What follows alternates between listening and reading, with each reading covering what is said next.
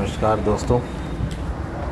मैं आज आप लोगों के सामने कार की बिक्री के बारे में कुछ बातें रखने के लिए आया हूँ। क्योंकि अब हम जान रहे हैं कि इस समय हमारा जो ऑटो सेक्टर है, वो बहुत बड़ी परेशानियों से जूझ रहा है।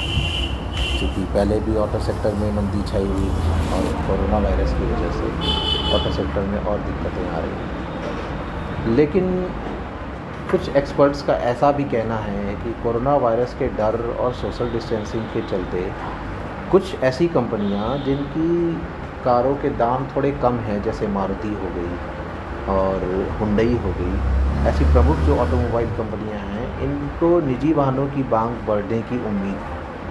ऐसा कंपनियों का मानना है कि लोग सार्वजनिक परिवहन से दूरी बनाएँ।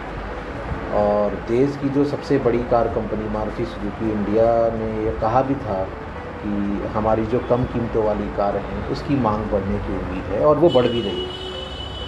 और बिल्कुल बढ़ रही है क्योंकि आज जो ज़रा सा भी सक्षम आदमी है, जो ज़रा सा भी एक कार एफर्ट कर सकता, एफोर्ड कर सकता है, चाहे वो फाइनेंस के थ्रू हो या जैसे भी हो, वो ये कोशिश करता है कि उसके पास अपना एक पर्सनल व्हीकल हो, एक निजी वाहन हो।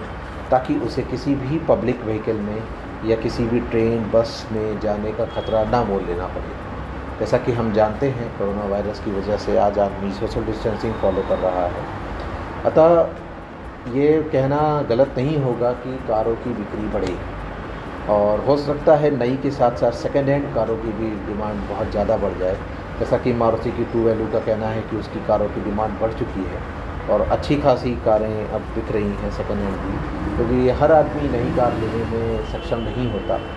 जो कैपेबल नहीं होता है, वो नई कार खरीद सकने में तो वो ये सोचता है कि एक सेकेंड हैंड कार भी हम ले सकें। और मारुति ने तो अच्छा खासा उसमें ऑफ़र भी दे रखा है। इस समय सेकेंड हैंड कार में आप लोनिंग भी करा सकते हैं। तो किसी न किसी तरीके से मुझे ऐसा लगता है और ऐसा मार्केट की जो डिमांड है, वो ये है कि कहीं ना कहीं आदमी ये सोचता है कि उसके पास अपना एक पर्सनल व्हीकल हो।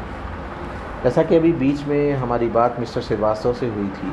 उन्होंने कहा था कि संकट के समय ग्राहक जो है वो यूज्ड कारों पर भी अपना दिमाग लगा रहा है, लेकिन जो सर्टिफाइड यूज़ कार जिस तरह मारुति की टू वैल्यू है हुंडई की अपनी भी एक सर्टिफाइड यूज़ कारें होती हैं होंडा की भी होती हैं टाटा की भी होती हैं। तो आज कस्टमर ये चाह रहा है कि उसे कहीं ना कहीं यूज्ड कार भी मिले तो वो सर्टिफाइड मिले।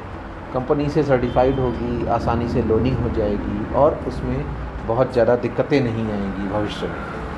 अतः आप लोगों से मेरा भी ये कहना है कि अगर आप सेकेंड हैंड कार खरीदने की सोच रहे हैं तो आप सर्टिफाइड कार खरीदें। किसी सर्टिफाइड कंपनी की, जैसे कि मारुति की टू वैल्यू हो गई हुंडई की अपनी सर्टिफाइड कंपनी है, इस तरीके से आप सर्टिफाइड कंपनी से लें। ना कि ओपन मार्केट से लें या किसी से और से लें, क्योंकि उसमें कई सारी तरीके की दिक्कतें आ सकती हैं। इंजन में दिक्कत आ सकती है, हो सकता है उसका एसी ना काम कर रहा हो, वो तो आपको बेच देंगे, बट ये दिक्कत की बात है। अतः आप सर्टिफाइड कार खरीदें, वो ज़्यादा बेहतर है। धन्यवाद।